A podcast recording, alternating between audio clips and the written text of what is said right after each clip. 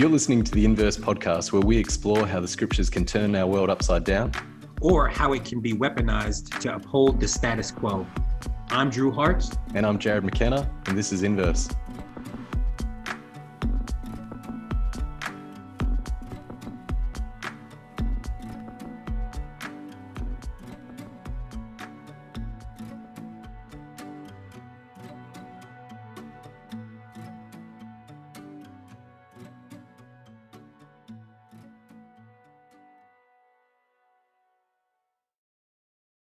I'm really grateful for our guest today. We've got Kelly Denton Borhaug. Uh, she has long been investigating how religion and violence collide in American war culture. She teaches in the Global Religions Department at Moravian University.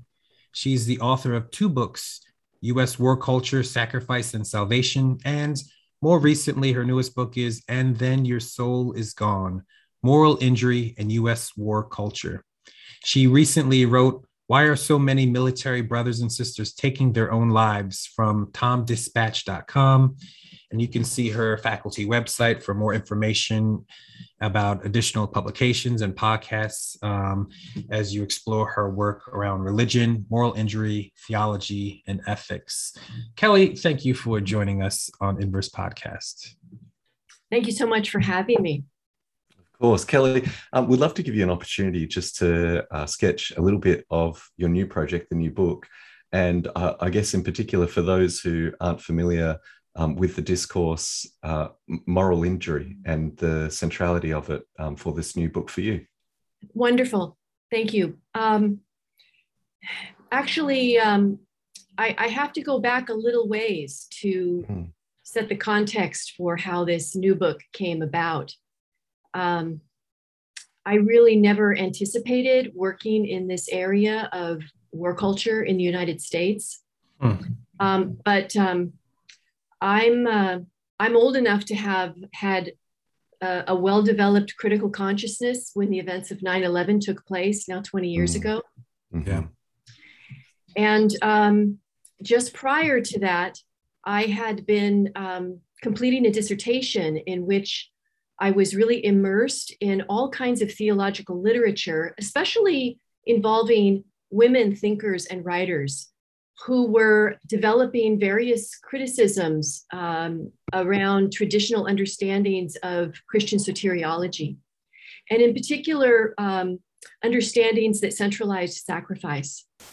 So um, I had been mapping out some of these voices and trying to sort through and look at all of these different arguments and that was the work that I was involved in.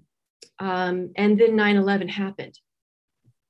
So I was really highly attuned to, I was really highly sensitized to this language and the logic of sacrifice and uh, the problematic nature of that, especially for all kinds of marginalized populations, not only in the United States, but around the world. Um, and and then you know um, people of my age or even younger will remember that um, in the united states after those events um, our culture really shifted in some very important and deep ways. Um, and uh, in particular what happened was that there was a surging of sacrificial rhetoric that entered into political as well as popular discourse yeah. um, talking about the um, necessity of war as sacrifice. Yeah. And um, again, I really noticed this. I it it it it it it it sort of hit me like a frontal assault. I have to say, um, because I I I was sensitized, I guess, in ways that maybe other people weren't. And um, I also noticed how that same kind of um, language around war um, was constantly also then sort of uh, being referenced or being upheld or or linked to Christian language, to language mm-hmm. about Jesus' sacrifice on the cross. So um, my attention was riveted, and I I started looking into it, and um, you know I I it was like um, this thorny knot that dropped into my lap and I began to try to address it and try to disentangle it. And eventually that resulted in my first book. Um, so this is work that I've been doing for a long time. Yeah. Um, but then around 2011 or so, still involved in this, I had the opportunity to hear Jonathan Shay at a remarkable conference that took place in New York City at Riverside Church. Mm. Jonathan Shay is an eminent um, psychologist who worked for many years with the Veterans Affairs. Uh, and um, he, he really, um, his, his work was centered largely with Vietnam veterans, um, trying to assist them with the, the just overwhelming shame, resentment, anger, guilt that was destroying far too many lives. And at this conference that I attended, I heard him use the language of moral injury. I had never heard that term before. And he had coined that language in around 2009 mm. to try to talk about this wound of war that uh, was invisible and um, was not a, a, mental illness, not a pathology, but uh, really emerged out of a very, very deep seated moral pain that these people were experiencing. And once again, my attention was just captured um, by listening to him as well at that conference to um, other veterans of war and war correspondents um, who also spoke about their experiences of war and their own moral pain. Uh, and um, that night, after I, I, I, heard him and heard some of these others, I, I returned to my hotel room and my mind was just churning with everything that I had heard. I pulled out a big yellow pad and I just started writing down thoughts because I knew that there was something in all of this that um, I needed to try to capture for myself. Yeah. And eventually that night it came to me that that I, I, said to myself, you know, if if we really listened in the United States to the voices of these people who are so suffering with moral injury, we would find it very difficult to continue in the heedless, thoughtless way that we mm-hmm. have with the war culture that we have created, are responsible for, and continue to maintain at all costs. It would just be very, very difficult for us to continue to do that. And that really was the germ of this second book. Um, that mm. that sort of light bulb moment yeah. and um, and after that then i you know I, I i really started immersing myself in in what was just a, a beginning um, tsunami uh, of what would uh, of, of what would develop into a just a huge um, a, a, huge array of, of moral injury research mm. uh, it's really taken off in about the last 10 years and um, and so I'm, I'm one of many scholars who, um, who is working in this area. But maybe I might just say one other thing about the book because um, I think that my my my work is a, a, I hope it's it's a helpful and I think it's somewhat of a unique contribution to moral injury research because um, my my aim is to um, expand the way that we address moral injury in the research. Um, I became aware that a lot of moral injury research, importantly and necessarily, focused on trying to understand and address and ameliorate the devastating impacts of moral injury in the lives of individuals. And that is truly important work. But, um, but, but my emphasis is somewhat different. I want to understand, and this is why I wrote the book, I, want to, I wanted to understand how moral injury inevitably grows out of and is linked to US war culture. Mm-hmm. And, yep. um, and so, what I try to do in the book is really to create a social analysis of, of moral injury.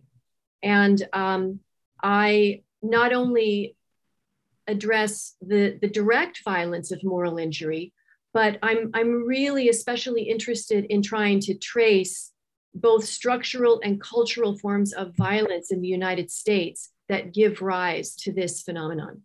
Wow. So that's yeah. really what the book is about. Yeah, yeah, that's so good. And I think honestly, like that's why I believe that your work is so important. It's precisely at that point.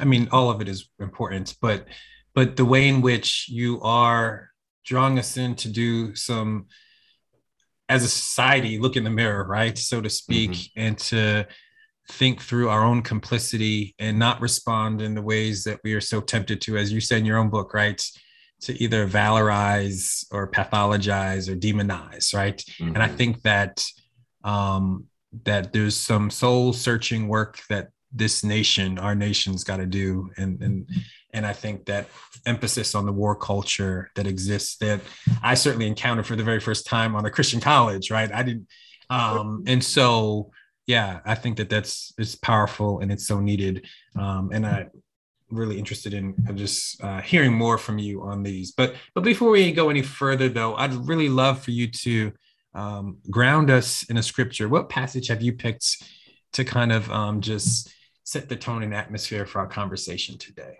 I'm going to have us look at a passage from, from the Gospel of John, the 15th chapter, and starting with verse 9.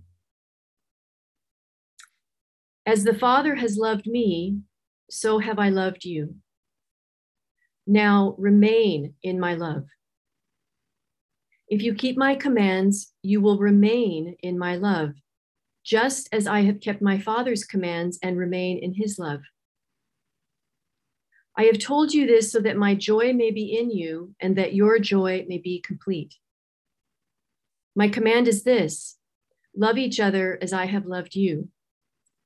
Greater love has no one than this to lay down one's life for one's friends. You are my friends if you do what I command. I no longer call you servants because a servant does not know his master's business. Instead, I have called you friends. For everything that I learned from my Father, I have made known to you.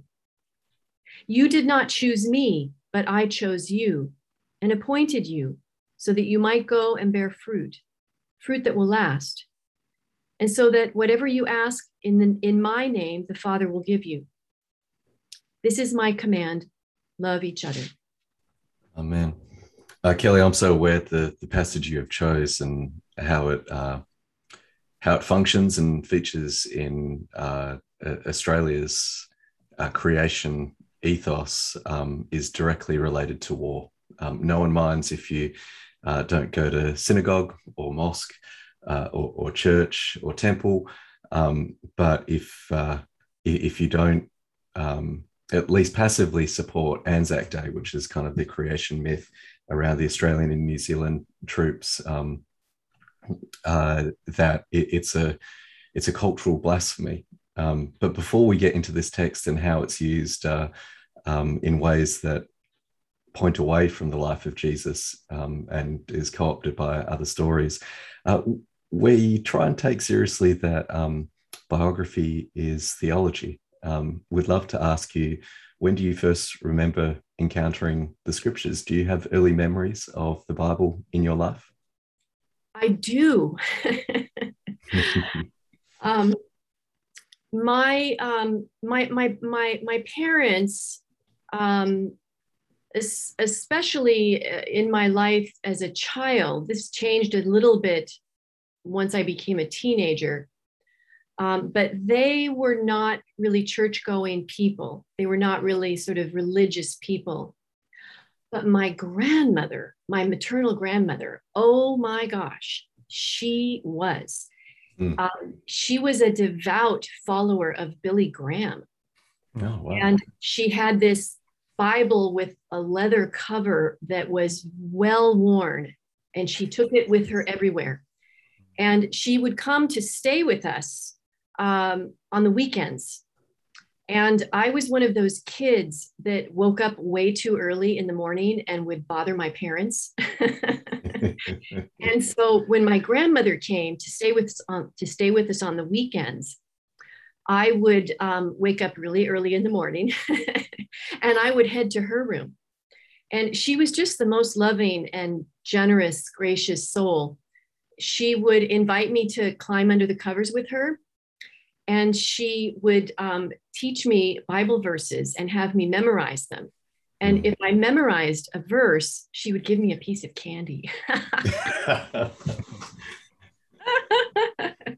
and so, and one of the very first verses that she had me memorize was John 3:16.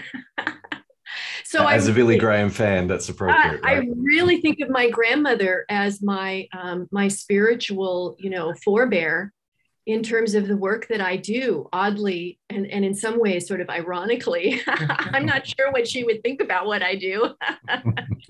but in some ways, she's responsible. yeah, yeah. Wow. That, that's beautiful.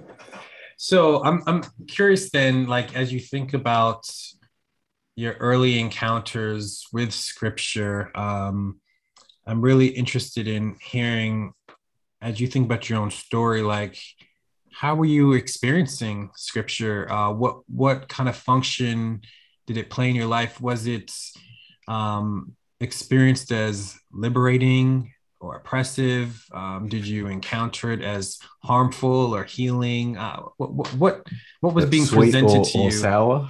Sweet or sour? that's right. But what was being presented to you, and how how? And I'm both interested. I always like to hear how you were experiencing it in the at the time and then also maybe as you look back at that time yeah. Sure. Um, well I, I, grew up in los angeles um, and um, and i um, i and my and, and later my family but first first i and my siblings ended up getting involved in this lutheran church mostly because our next door neighbors invited us to go. And my parents took us to Sunday school. Um, and in my case, it just kind of took. And um, uh, from a, a, pretty young age, um, not only was I involved in Sunday school, but I was involved in Bible studies. And this was something that, you know, kids in churches in the 1970s, you know, we we took this seriously.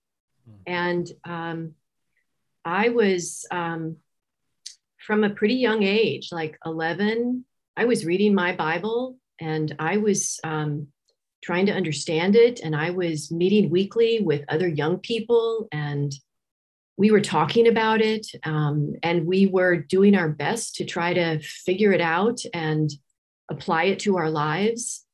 Um, you know, now as I look back on all of that, I have I have a whole array of reactions in some ways, I'm just amazed that we did that without anyone telling us to. We wanted to. Hmm. Um, I'm horrified by some of the things that we thought about the Bible and some of the interpretations we had. Um, I'm I'm I'm grateful for you know the relationships and also the focus on in community trying to figure out what it meant to be a follower of Jesus and to live a life in accordance with his. Um, and the this this church that I grew up in was um, in many ways a very politically conservative church. But I love the fact that it was um, it was also a place that you couldn't just put into that box neatly or easily. Hmm. Because um, in that same congregation, again at a very early age, I was invited to become an assistant teacher for English as a second language class that somebody started at the church as sort of a ministry. And that then put me into a place of being present to hear this, the life stories of economic and war refugees who had landed in Los mm-hmm. Angeles from all over the world.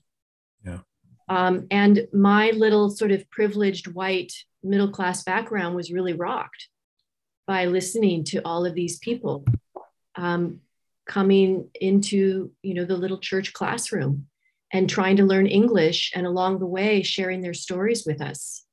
Yeah. Um, and in addition to that, the, the, the, the head pastor of the church, um, a middle aged man who was around the same age as my father, um, encouraged me to go to seminary. And I've never even seen a woman minister. Mm-hmm. This is like, you know, the early 80s. And um, Lutherans had only been ordaining women since 1970. So it was, it was, um, it was both um, in some ways, you know, conservative and in other ways, um, very open-ended. And I think I, um, I, I, you know, now as I look back, mostly I am very grateful for the formation that I received um, from that from that place and, and those dear people who cared about me. yeah, yeah, it's beautiful. Kelly, um, uh, engaging your work, it's so clear that um, listening is an important practice, um, both for you personally and as an academic. Uh, when you think of um, gifts that come out of uh, your work, your witness, um, uh, that you would offer to others um, as helpful ways for them to read the Bible in ways that do truly liberate. Um, what are the uh, what are the things or um, even experiences that come to mind for you? When I was in seminary, one of my um, Hebrew Bible professors admonished all of us along these lines in a way that I always remembered and took to heart. And, and again, um, especially during the years that I was working as a, as a, as a pastor or it, it more in ministry, sort of before I, I became more of an academic. He said, um, study. Study the Bible. you know, pick a book of the Bible every year and focus on it. Um, get the best scholarship on it you can lay your hands on. Read multiple and diverse and conflicting perspectives on it. Talk to other people about it. Um, teach it. Um, and, um, you know, um, over many years, especially during the years when I was preaching and um, teaching more within, uh, now I, I, I, I teach in sort of a non parochial setting, but when I was teaching in Christian settings, uh, you know, I took that very seriously. And over the course of, of, of many years, focused on different um, on, on different books, on, on different parts of the Bible. And um, wow, that was just, um, I think, some of the best advice that I could have gotten. Mm-hmm. And and I think what that did for me is that it it really helped me to appreciate the complexity, the ambiguity, um, the um, the depth, um, the um, the oppressive as well as the liberating yeah. aspects of um, of, of sacred texts and the ways in which um, in in which uh, you know a, um, a sacred text from the Bible could both um, be responsible for um, encouraging or underwriting violence as well as calling it out mm. and um, you know so um, so that that has made a huge difference in my life and that's always something that i try to do especially with my students to try to help them to um, to see that um, there are many layers and and the layers don't all agree with one another mm-hmm. and and the importance of sitting of, of sitting with the contradictions and um, the ways that things oftentimes don't match up um, and um, and not having to resolve it all. That's been important to me. Wow. You know, Kelly, I've literally just had a conversation this week with my own students um, um, on those similar lines, right? Just wrestling because a student, we were we were working our way through James Cone's God of the Oppressed. I always make my students read that for African American theology class. and uh, one of my students, um, very astute, asks the question of like, you know, um, Cone is clearly, is 1975. Cone is clearly um, deeply steeped in this African American tradition of the Exodus motif having such a pivotal place, right? And they asked the classic question, what does this mean for Native Americans as they read these mm-hmm. texts? Mm-hmm. And and I led them into this idea that we've got to sit in some tension there, right? Right. Um, that at the very same story, um, um, different communities can hear different things and it can mean different yeah. things based on their lived experiences right? Um, and and that and then led into a bigger conversation around just how because i'm just always trying to help my i have a lot of conservative evangelical students as to just help them this idea that we don't have to always have you know the easy answers. We can have the dissonance right? And, and music is beautiful and it can also be really beautiful in terms of the wisdom that we can gain from wrestling with the tensions that exist sometimes, even as we're kind of working and grappling and, and reaching for understanding in scriptures. And so, yeah, anyway, so I just had that conversation. Um, and I really appreciate you bringing Marvelous. that out. Yeah. And uh, I just also just, I mean, it's ironic as you're talking about the own your own ways of um, you know being raised and reading scripture like many students just don't have that in I Christian know. families oh, that come to oh. Christian college and they they think they know what the Bible says, but they've ne- clearly never read it before. Um, I know it's it's a, it's such a loss, isn't it? Yeah, I mean, yeah. and I, and actually, I feel that way about. I mean, I, I talk a lot about religious literacy yeah. um, because um, yeah. it's it, it's it's across the board um, yeah. not only with christianity but with all of the wonderful um, religious you know huge impactful religious traditions a- across the globe and yeah. um, the, the the I, I, I see this as such a danger in our mm. world and and in the united states that increasingly um, not only are people less and less literate but they they don't even seem to realize that it might matter. Sure. And, and it's, it's, terribly frightening. It really is terribly yeah. frightening. And and and even will and you know as we get into this this this passage that I've chosen, you know it will become it will become clear because what that does is make people vulnerable to the kinds of uh, exploitative, manipulative, mm-hmm. um, yeah. and and just sheer wrong-headed yeah um, interpretations that can be used to sway people in all kinds of really dangerous and violence um, filled mm. ways.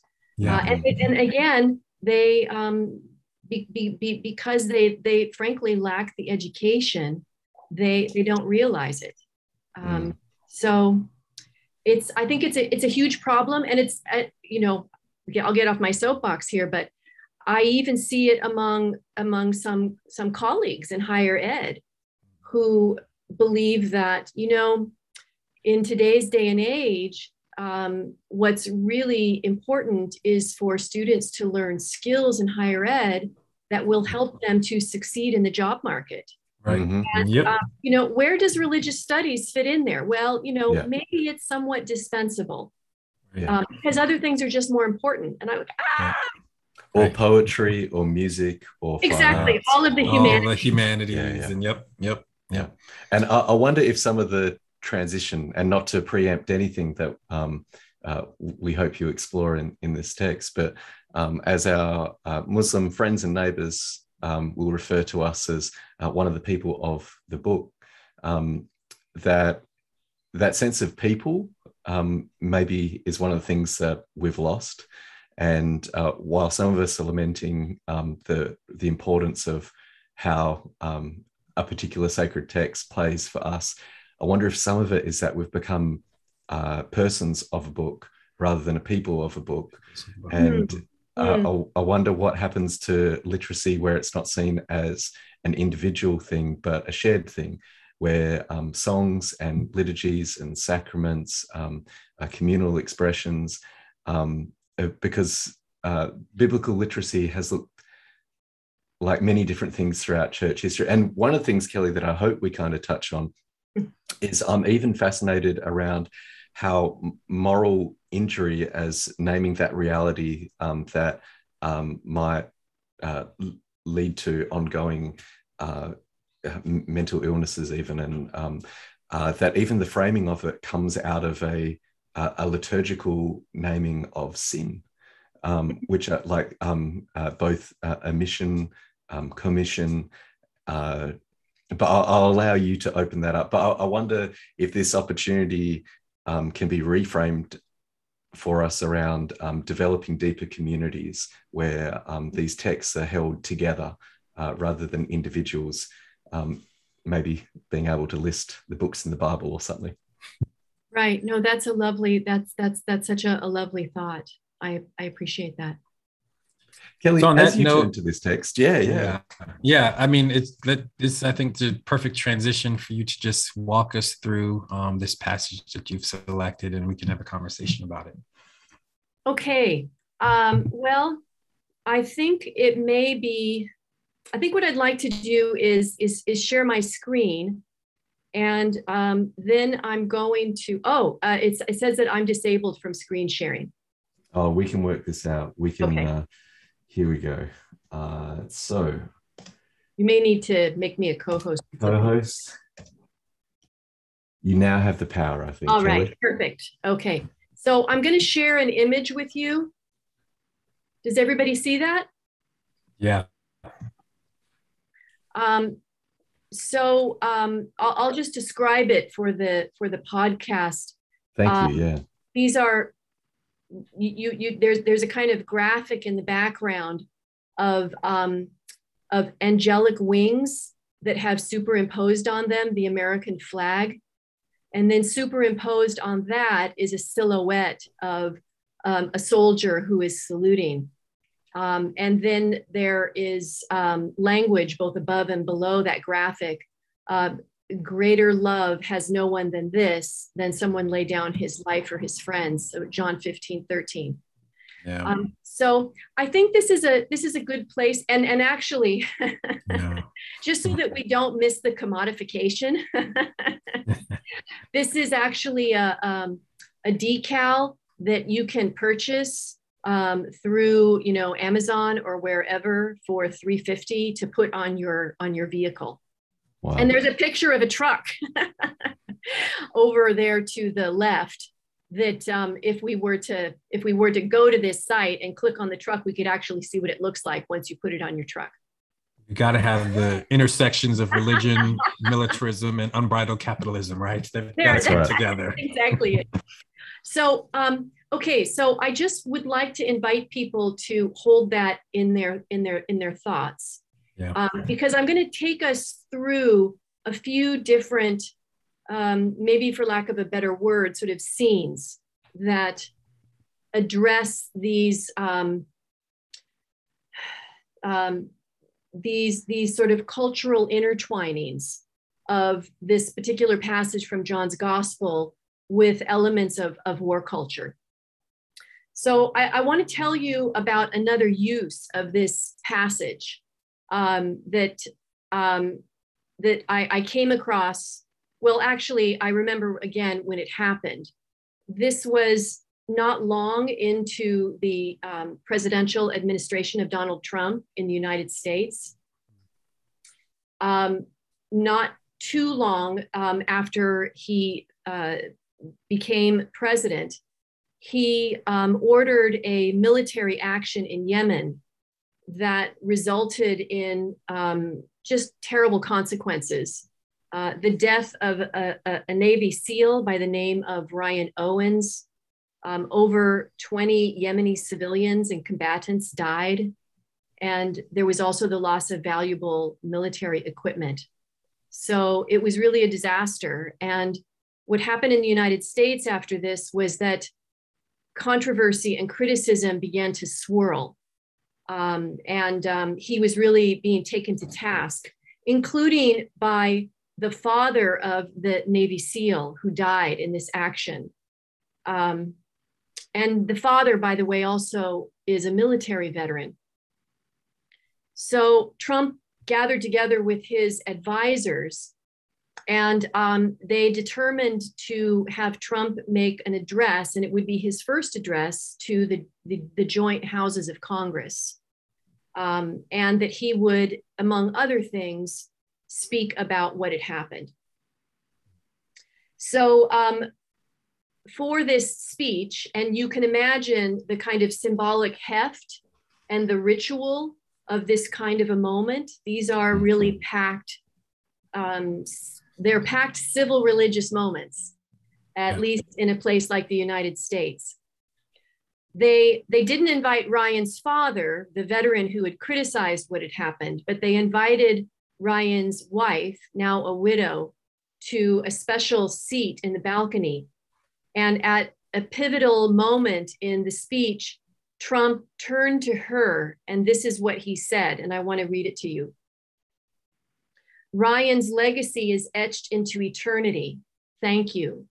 As the Bible teaches us, there is no greater act of love than to lay down one's life for one's friends. Ryan laid down wow. his life for his friends, for his country, and for our freedom. We will never forget Ryan. But it doesn't end there because what happened is that then the audience and we have to pay attention to this the, the response of the audience the, the people listening. They burst into this emotional applause. Um, the, the, the woman uh, the, the wife the widow raised her eyes heavenward and her eyes were filled with tears. Uh, and in in that instant all of the controversy simply melted away. It was as if it was buried and, and following that moment, then, um, not only Trump and the members of his administration, but politicians of all stripes and persuasions and media leaders um, said this was uh, the most presidential thing that Trump has done yet in his early administration. And wow. they, they, they couldn't praise him highly enough. So what, what what do I want to say about that? I mean, this is a perfect example of these kinds of rhetorical strategies that mm-hmm. exploit passages from the Bible to transcendentalize war, to mm-hmm. promote an endless buildup of militar- militarization in the United States. And simultaneously, what this does is to mute, it conceals the mm. actual violence um, yeah. of US militarization, both at home um, and around the world. Um, but again, it doesn't end there hmm. because this same passage is also used within military cultures. So if you turn to ritual events such as the Luminary Initiative of the Marine Corps, um, in which um, thousands of luminaries are lighted every last Sunday of September as a commemoration for members of the Marine Corps who have died and for those who are grieving. The same passage holds center stage and it provides the kind of justificatory logic for what is going on. Um, it's a sacrificial logic. Greater love has no one than this, than to lay down one's life for one friend. So I could go on because over the last 20 years, um, I developed this really perverse hobby of collecting these kinds of examples. Mm. Uh, once I became aware of, of, of this stuff, um, and I, I, I, I also, um, you know, encourage my friends to send them to me, and they do.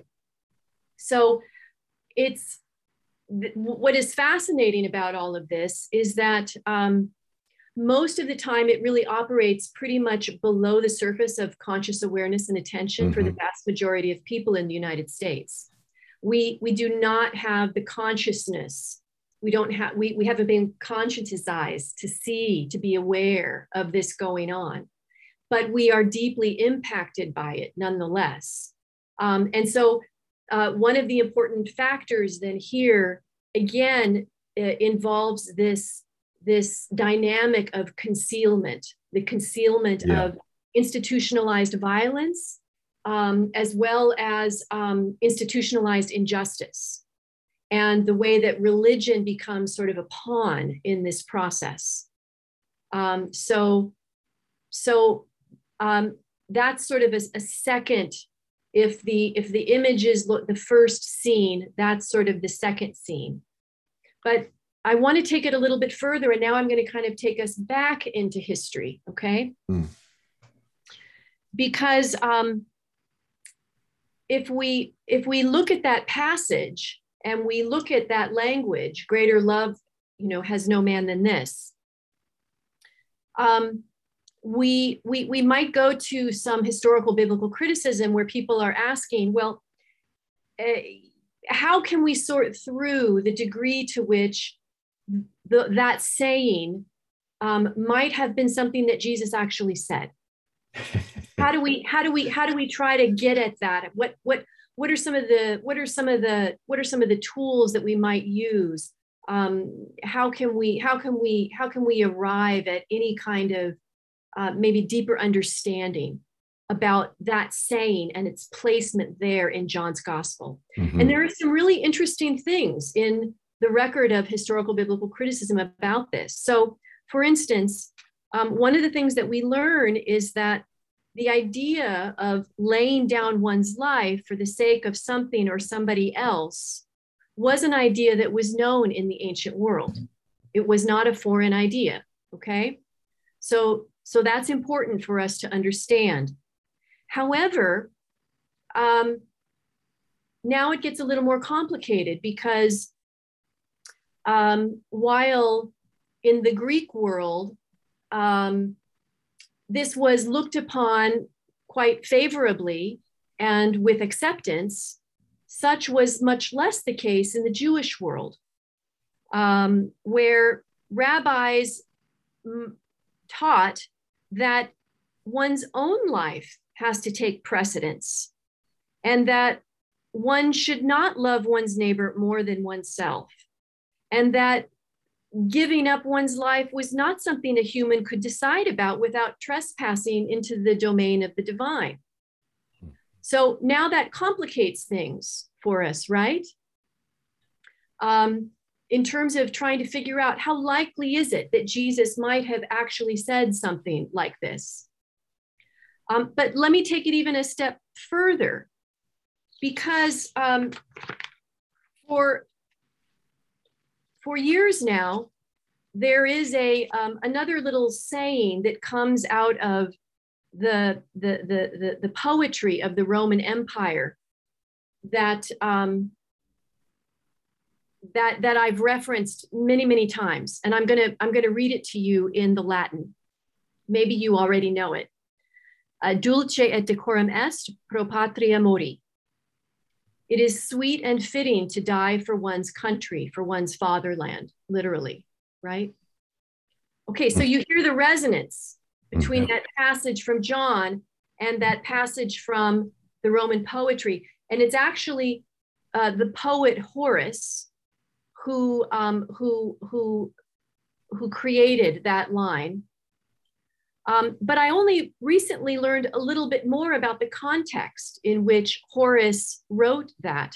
And of course, that idea, it is sweet and fitting to die for the fatherland, um, is, is absolutely um, central in US war culture. This is something that you find everywhere um, in, in the United States, um, it's, it's something that is frequently on the lips, both of service members as well as uh, grieving family members. Um, you know, this is part of the way that people derive comfort and make sense of events that are just too overwhelming and too horrible to bear. But Horace, as it turns out, was a kind of a court poet. Um, he he served in um, in the um, in the court of Octavian, who had helped to steer the Roman Empire through a very bloody civil war, and he was trying to unify the empire and actually unify himself in his own position as emperor. He, in fact, renamed himself Augustus. Um, and that name means reverence, exalted, venerable. And of course, we know that in the religion of the Roman Empire, there were all kinds of um, resonances around the emperor actually being a god, being divine, right? Yeah. So um, Horace's poems, in the service of Octavian and in the service of this court, were thought to function as a kind of propaganda, really. Um, again, a useful sort of rhetorical communicative tool to unify the empire um, and to cast a particular spin on its violence. It is sweet and fitting to die for the fatherland. So, how, I mean, this is this is confusing. This is troubling. yeah. Um, we might even say that it is really horrifying to find all of these all of these threads that connect all of these different scenes that I've just laid out before you. But this is the way that religion works in the service of war culture. Mm-hmm. Um, it, these these tend to be the kinds of connections that happen. They're often below the surface of conscious awareness. However, they're extremely impactful. They affect the way that people think. They affect their perspectives. I call them a form of cultural violence following Johan Galtung. Gultung, uh-huh. yes. So this is a form of cultural violence. And we know that cultural violence tends to be the type of violence that is most difficult to see, yeah. right? And yet it's simultaneously perhaps the most impactful. Yeah. Um, so um, so this is uh, you know, and so so so you know this this really um, this really leaves us with um, just I, I would say you know a mess. Yeah. Mm. yeah. Yeah. Yeah and this is good.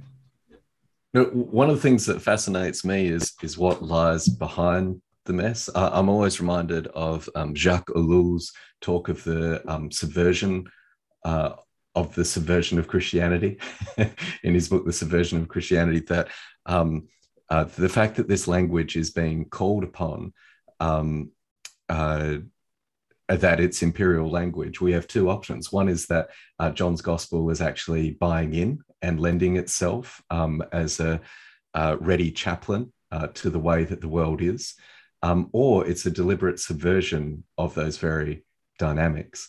Um, I, I, love how you brought out um, uh, how the rabbinical mainstream um, would not see uh, this as um, uh, almost um, uh, legitimate in terms of right. what you're actually stepping into is the divine life in terms of who can, um, which is actually exactly what's happening in John 15. It's a it's an invitation to abide yes. in me. Um, right. That this is Jesus saying, if um, so, the, the dynamic works. Um, uh, look at my life, look at how I've loved. That's how you're to love. Um, and so the implicit um, in this is this non-violent, self-giving foot washing, if we're going to stay in exactly. John's gospel, um, uh, not this taking up of arms, um, but this humility. And it's fascinating, like in terms of um, Augustine or Augustine, depending on what school uh, you, you, went to, right? Uh, his commentary on this, and I mean, by now we're in the fourth century, and uh, the, all the accusations against uh, the deteriorating Roman Empire are being flung in the direction of this um, upsurge of movement that is popular with women um, and the slave class. And uh, he, he, is trying to um, uh, write something and pro- provide a, apologetic for um, Christianity not being the reason that the Roman Empire is falling into disarray. And so he leans on the Stoics in terms of just war theory and like yes. develops all of that. But even um, in his commentary on this passage, he makes really clear um, that the, the meaning of it is found in um, John's epistle as well. and then he goes on to use uh, a proverb from um, the Wisdom of Solomon that if you dine at a ruler's table, know that you too um, will have to serve a meal in the same way. And so hmm. he, um, which I, like, it actually reads something. I, I tried to look it up. Um, he, he's like, obviously, we know what this means because obviously uh, he uses that phrase because it's clear for all those who would reading it, which is fascinating because it's not obvious for us today. We're like, why would you go there? Why would you talk about yes, uh, yes, a, a king uh, having a feast and that we will have to mm. be hosts like this mm. king has been a host? Mm. Um, and he goes on to say um, that this is um, uh, the, the suffering of martyrdom. Um, so this is the, the non-violent witness.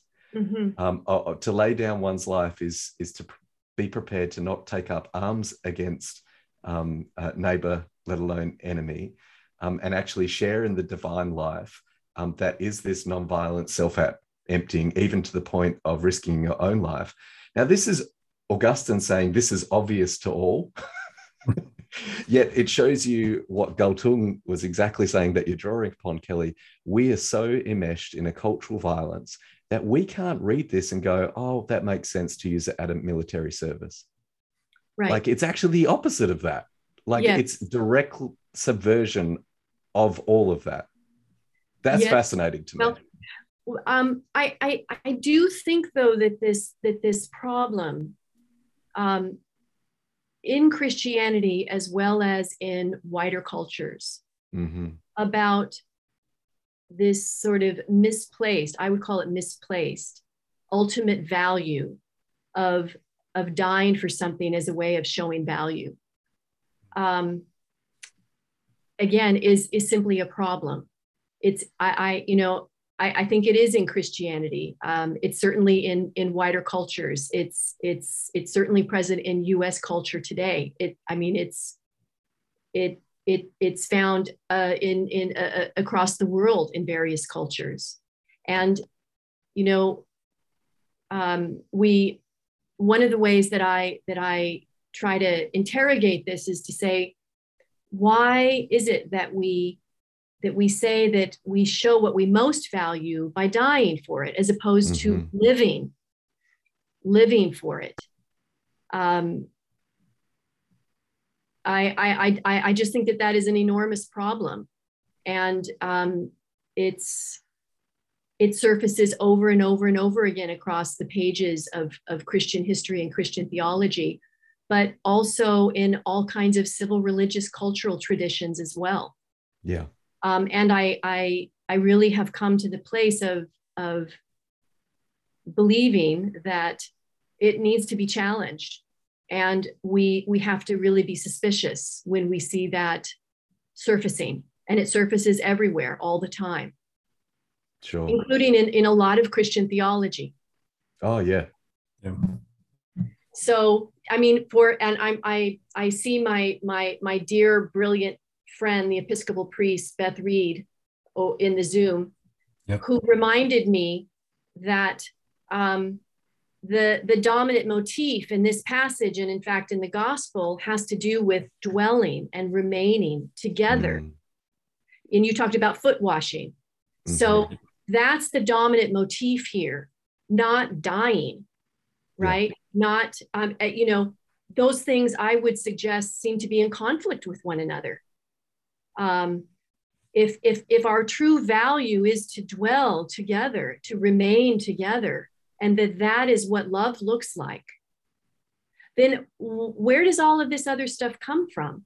Dulce et decorum est pro patria mori. That seems to be a, such a departure. Yeah. Right. But but but again, um, what I learned is that cultural violence is preflective we are raised in it, um, we absorb it before uh, we really are critically conscious. And so we don't tend to ask questions about it. We simply go along with it. Um, and then it has an enormous impact on us. Hmm. I remember the very first time I was like, I mean, in some ways, you can't say I had never heard of the way that America uses the term sacrifice in such ways as laying down your life for the nation. Of course, I, I mean, I don't think you can live in America and not encounter it in some way, right? But I do remember, and I've written about this and talked about this in my, I think this was my first year, my, my first year on campus. And a friend of mine, he came in and he was like, Drew, would you die for your country?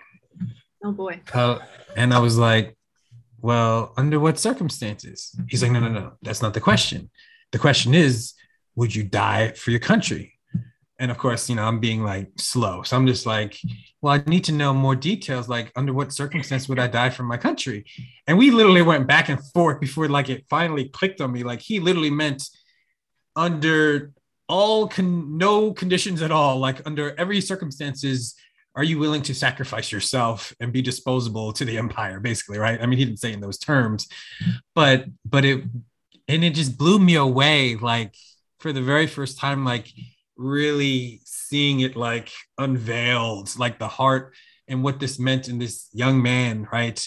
Who um to him, I mean, he was expressing something deeply sacred and and of deep conviction to him, right? And he was, I think, he maybe even a little disgusted by me, as I'm at that moment becoming a little disgusted with him in terms of where is this coming from? Like something's just deeply off. But it, and so you think about eh, that the cultural level of the war, the the war culture, the ideology, the myths that that people just live by um, it is so powerful and it has captivated so much of the church um, and very little of it has been interrogated. Yeah. yeah.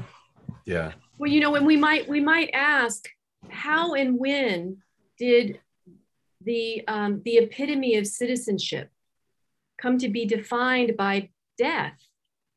That mm. again that wow what a distortion right? Well, but but but that it, it actually goes back you know quite a long ways in um, in, in in in the history of the United States as well as in in, in other nations. Mm-hmm. it's so odd if you once once you do, and this is again the way that cultural violence often works. Once yeah. you once you stop and you do think about it consciously, then you become aware of the distortions. Um, but um, but otherwise, other otherwise you don't. And and just to follow up on what you said, Drew, yes, um, over these years, I became painfully aware of how intertwined all of this is, this sort of civil religious practice, with what actually happens in Christian communities, especially across the United States, especially in the post 9 11 period, and especially around national holidays, um, Memorial Day or Veterans Day or Fourth of July. So, you know, um, one of the things that I often in, encourage people to do is to go to their communities and take a serious look at what is happening, what what what's being preached on those days, what kinds yeah. of rituals are happening in your church community on those days, how how to what degree is all of that simply reifying or repeating um, this really death dealing civil religious stuff that you like you know that i just showed you with the trump example that is so rife in um, in in the political and in the popular spheres of our of our nation. Um, and you know I, I, guess i would just say one other thing too because um, i've also become aware that in the united states and i would be really interested to hear what what you both think about this in your contexts but it seems to me, and this has been my own experience, that this is extremely difficult to challenge, precisely for the reason that you named, Drew, that for many people, this has achieved a, a, a kind of level of the sacred. And as sociologists of religion teach us, once something is sacralized, it's sort of put off the table of, of critical interrogation. Yep. It has achieved an aura of awe Yep. And it, has been transcendentalized, and that means that it's no longer really available for question or criticism. That's right. Right. That's right. Yep. So um, it, this this this means that that if you do dare to raise questions, and I have found this countless times over the course of of my life's work, when you do raise questions, people can get really upset with you. Oh yes. And you are um, you are you are are are sort of uh, declared to be a kind of heretic um, of, of, of this, you know, civil religious practice. Yeah. Um, I was called a heretic last spring, I think, because mm-hmm. I crossed these boundaries. Mm. Yes. But but yes. but I but I I really I I I I fear for especially clergy who Yeah. are trying to address these kinds of things in their congregations. You know, uh, I live in Pennsylvania, and a number of years ago, I was invited by um, a colleague to preach. It was Memorial Day weekend, I think, and he was going to be gone. And he actually asked me to, to preach about the themes of my work. Um, and I Mm. said, Are you sure you want me to do that? and he said, Yes, he was going to be safely gone. so, um, so I did. And boy, the people in that congregation really took me to task. They were really not happy with me raising these kinds of questions, especially on a day that they considered to be holy. So I, I really fear for, and I, I you know, I, I want to hear more from mm. clergy people about, you know, what's happening for them out there with respect to trying to do this important work, um, along with all of the other kinds of really, really necessary justice-oriented issues and problems that we have to face. If we don't face this one, um, you know, um, well, I don't even really know what to say. It, it, it simply Yeah. must be faced. And Kelly, I think your example there um, of, of what you did on Memorial Day, and for those listening outside the US, um, uh, do you want to explain Memorial of what? And uh, it's because I guess it's a equivalent of our Anzac Day here in Australia and in New Zealand for that matter. But it's a Right. So this is a day when people have a day off, and the idea is that um, we are remembering and commemorating those who have died in the wars of the Yeah. United States. So that's basically it. So um, it's a, a a day, it's a high holy holiday of um, sacralized violence, um, where the only way to remember lives, and in Australia, um, uh, the, the language of lest we forget, and Ah. um, uh, the what it's supposed to be is lest we forget the horrors of war. Um, uh, lest we forget like the experience, but we actually silence the what we would say is um, uh, the, the diggers, um, those who actually experienced war firsthand, um, we silence them other than, well, in the words of my uncle PJ, for him to get his Australian citizenship, he had to do two, um, two tours of Vietnam. Oh my. Um, uh, they, they walk you through the street once a year and they stick medals on you, but no one wants to listen to our stories. And, and the, the pain of that and what you did in that example of actually um, uh, naming your work is actually an embodiment of what this is about. Usually people start at verse 13. Um, uh, greater love has no one than this, that they lay down their life for their friends. Uh, but 12 is all important. My command is this love one another. Oh, we know what love is. It's taking up arms to defend one another. No, no, no. It's actually, it's narrated, its definitions are found in the life of Christ as I have loved you. So Mhm. whenever we um, aren't um, uh, taking up a cross and instead of taking up arms, we have left what it is that later in the verse where it says, um, look, you, you previously didn't understand the dynamics. This is how um, Father James Alison talks about this passage. You previously didn't understand the dynamics, but now you are in on the very life, th- this secret you now share in, this love which self empties, which its concern is not merely itself, not out of sense of I'm not important, but a sense of like um, our importance is actually shared. And so once you're in the divine life, of this self emptying love, not only don't you take up weapons against another, but you're prepared to lay down your life for another. And like, so you, you actually don't, I mean, you, don't need uh, to go to the patristics to go, how, how were they reading this? Um, you can actually just stay uh, not only within John's gospel, but w- within this chapter. And it's all there. What we're being invited into is the dynamics of um, what the synoptics would call enemy love, um, which John's gospel de- defines as like actually sharing in God's love as I have loved you. That's that in it and of itself, I think, will subvert um, the, uh, the the sacrifice motifs, both in our atonement theology, but also in the atonement theologies of empire, which continue to demand the sacrifice of more young people for unjust wars. Thank you, Jarrod. um, I, I, guess I would I, I would say that um,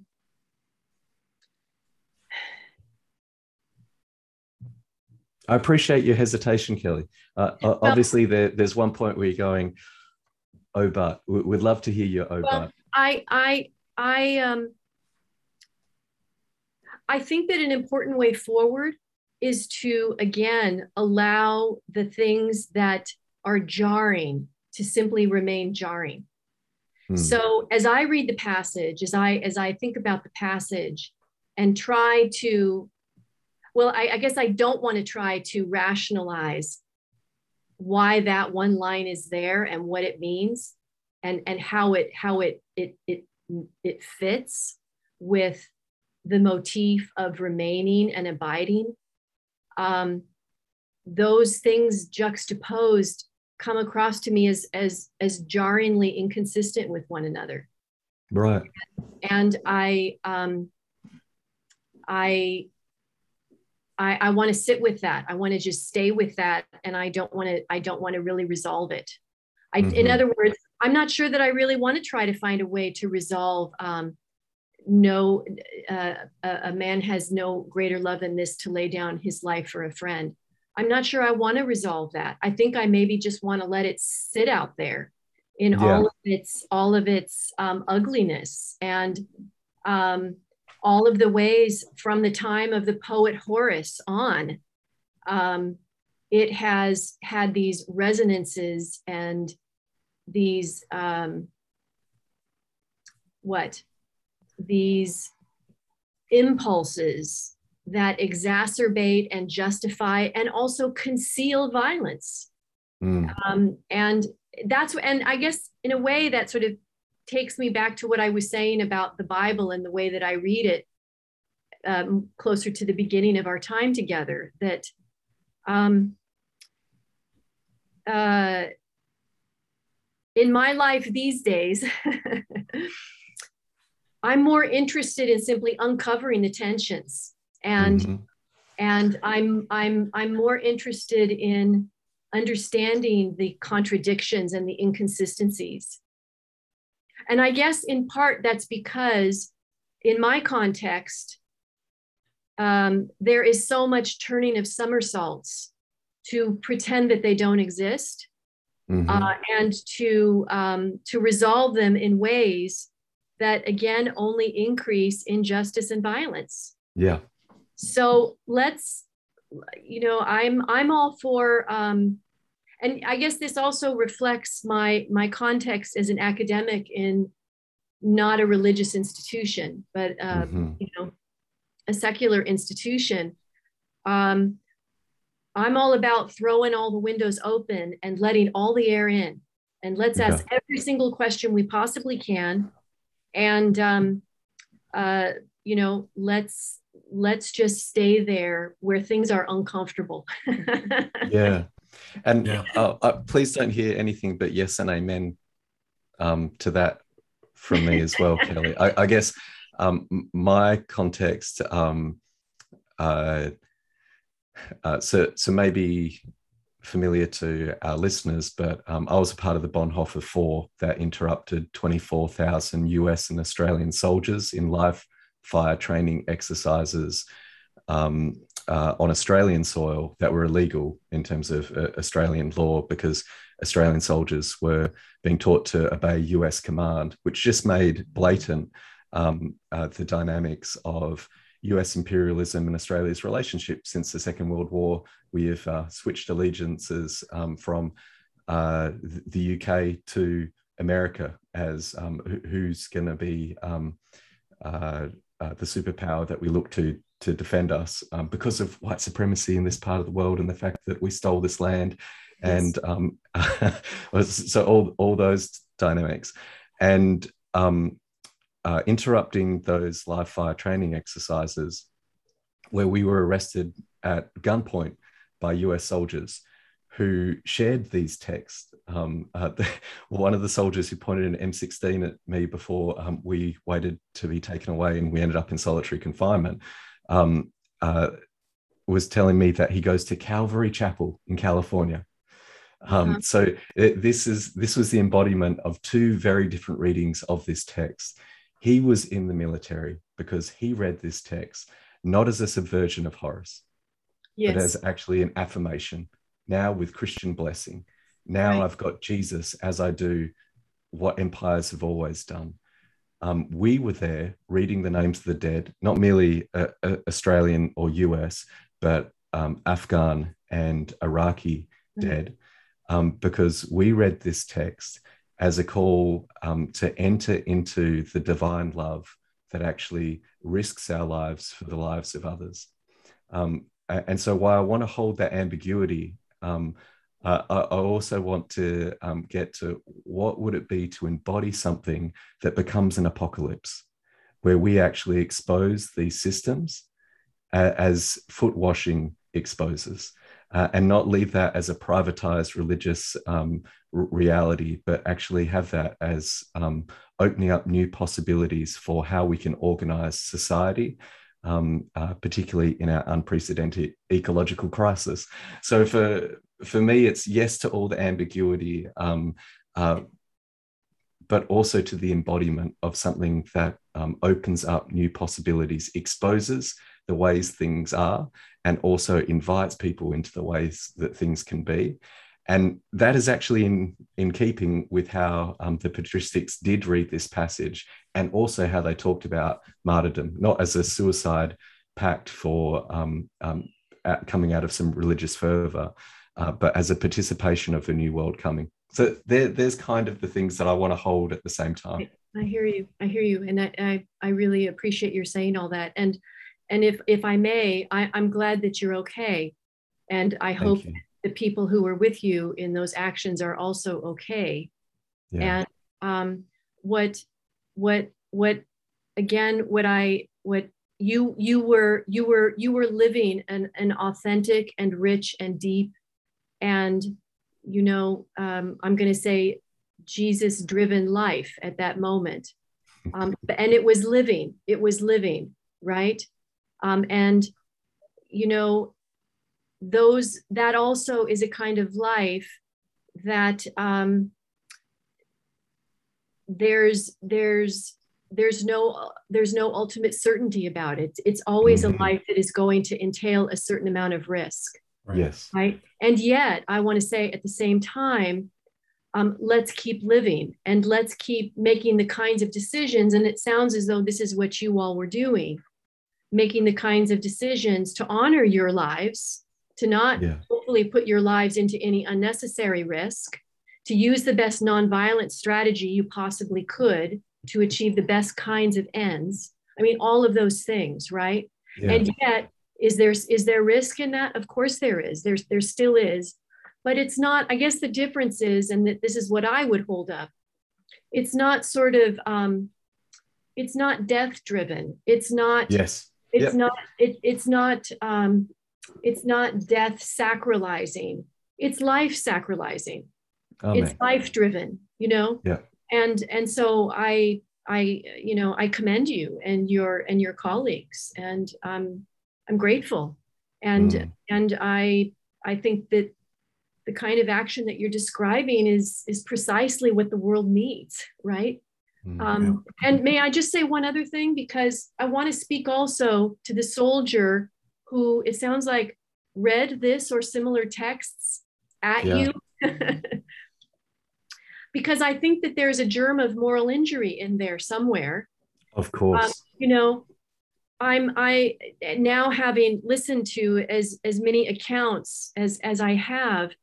Um, one of the things that I've become aware of is that frequently it's not in the midst of some kind of a, a, a military campaign or being in the midst of, of military service that people begin to really understand and encounter and and suffer with Mm. their moral injury it's after that in the Yes. moment in the moment the, the stakes are too high um, the adrenaline is too high things are happening too fast you don't ha- even have time to think but it's after people return to their to their places where they lived before where they try to pick up their lives And oftentimes it's then that they find that it's impossible, in fact, to pick up their lives and their lives are falling apart. And yeah. um, so I just wonder, you know, and, and so my question is for a man like this who was quoting these texts at you in the defense of what he was doing, one of the questions that I have is um, to what extent do these kinds of texts and the misappropriation and the misinterpretation of them does all of this exacerbate moral injury? I mean, yes. imagine that person going home after all of this and perhaps, hopefully, coming to some sort of sense of his senses and um, finding his heart wounded, right? And um, just finding what he did to be absolutely now intolerable to him. And now, what does this mean in terms of this deformed spirituality that he was mm. carrying and enacting. And now what is he going to do? Right. No. Yep. So, um, all the more reason for us, uh, for, for those of us, I think, who are civilians, especially for people who are leaders in, in, in Christian communities, to try to to try to gather as much clarity, to try to speak with as much clarity about these complicated issues. Yeah. Um, and um, and and and and to to create some distinctions between things. You know, what is in fact life getting? What what is death dealing? Can we be a little clearer about this, please? And especially mm. with the ways that we approach the Bible and the ways yeah. that we understand these passages. And can we please, you know, acknowledge that there are passages like this one where it's really difficult to do that and where we have to do the sort of genealogical excavation and see the mm. ways in which well it's maybe it's maybe been life-giving over here but wow over here it's been really death dealing that's right yep we've, we've got to be doing that kind of work and we've got to be speaking out courageously about it yeah that's good you know the, the very first time and this is taking us in a slightly different direction hopefully not too off but i'm very interested in your thoughts on this kelly the very first time I heard the term moral injury was probably around, I want to say like 2014, 2015. That's not one of my like areas of specialties or anything. And and it came up because I was having a conversation with someone and I was trying to find language. I was thinking about race and white supremacy. And I was trying to think about um, like what how do you describe what white people have done to themselves right i was yep. and i was acting yep. someone else it was actually a mennonite friend of mine and and she gave me the language moral injury and said that you know she explained that it was typically used in terms of uh, war and violence and things like that but that that might also be a helpful term and i'm just kind of curious to hear if you have thoughts on maybe you've done some thinking on how moral injury fits into this long history of white supremacy in, in American society? That's such an important question. Thank you. Um, and I, you know, I, I, I did try in the book to address the intersections um, because I think that we have to, and they're all mm-hmm. so ever present. The intersections um, between um, the the, the moral injuries that arise as a result of our addiction to militarism, militarization, yeah. and war, but then all of also the ways that that is simultaneously linked to um, uh, uh, the, the, the, history, the reality of, of, of white supremacy and anti-blackness in the United States. Um, I would also add misogyny. I would yeah, add ecological yeah. disaster, climate change you know there are all of these things intersect with one another and exacerbate one another right and you start pulling on one thread and it seems to me you're you you have to pull on all of them simultaneously mm. um, so you know but but again there are just some really interesting um, and uh, i don't know difficult to sort out complications um, because in the united states I don't know if you're familiar with the new book by Carol Anderson called Second about the Second Amendment. Have you seen this? Yeah, I haven't read it yet, but yeah. It's yeah. fabulous. It's so powerful. Um, but you know, her the way that she links the development of the Second Amendment to um, a history of white supremacy and anti-blackness in the United States is is just brilliant and um, something that I think again has not been understood or, or addressed in, in, in the United States. And um, so this the, the way in which um, on the one hand, um, Black people have been denied their Second Amendment rights over and over and over again. And the Second Amendment, in fact, was created in no small measure to deny them the ability to defend themselves. Um, but simultaneously, right along with that, I'm aware of the importance for many Black people um, to be able to have weapons, um, to be able to defend themselves, um, even to, you know, at, at various points to work for the military industrial complex, to work for the defense industries. So these are really complicated, they're really complicated issues. Um, but yeah, I, I, I couldn't agree with you more, Drew, that we have to we have to work at all of it simultaneously and understand how each one of these is, issues is shaded by all of the others, impacted by all of the others. Um, and, you know, one of the things that I really appreciate about what you're saying is that, um, and actually you both have, you both have, have, have alluded to this, that moral injury is not only an indiv- uh, uh something that affects an individual, it is something that also affects communities. And so, along the lines of what your friend was saying, because moral injury is about the betrayal of our deepest values, and it's a, it's about the ways that we betray those values ourselves and the way that we experience them being betrayed or transgressed by others. So, of course, it would make sense to talk about moral injury in the context of white supremacy because what is that but a betrayal of our of our core humanity as human beings right?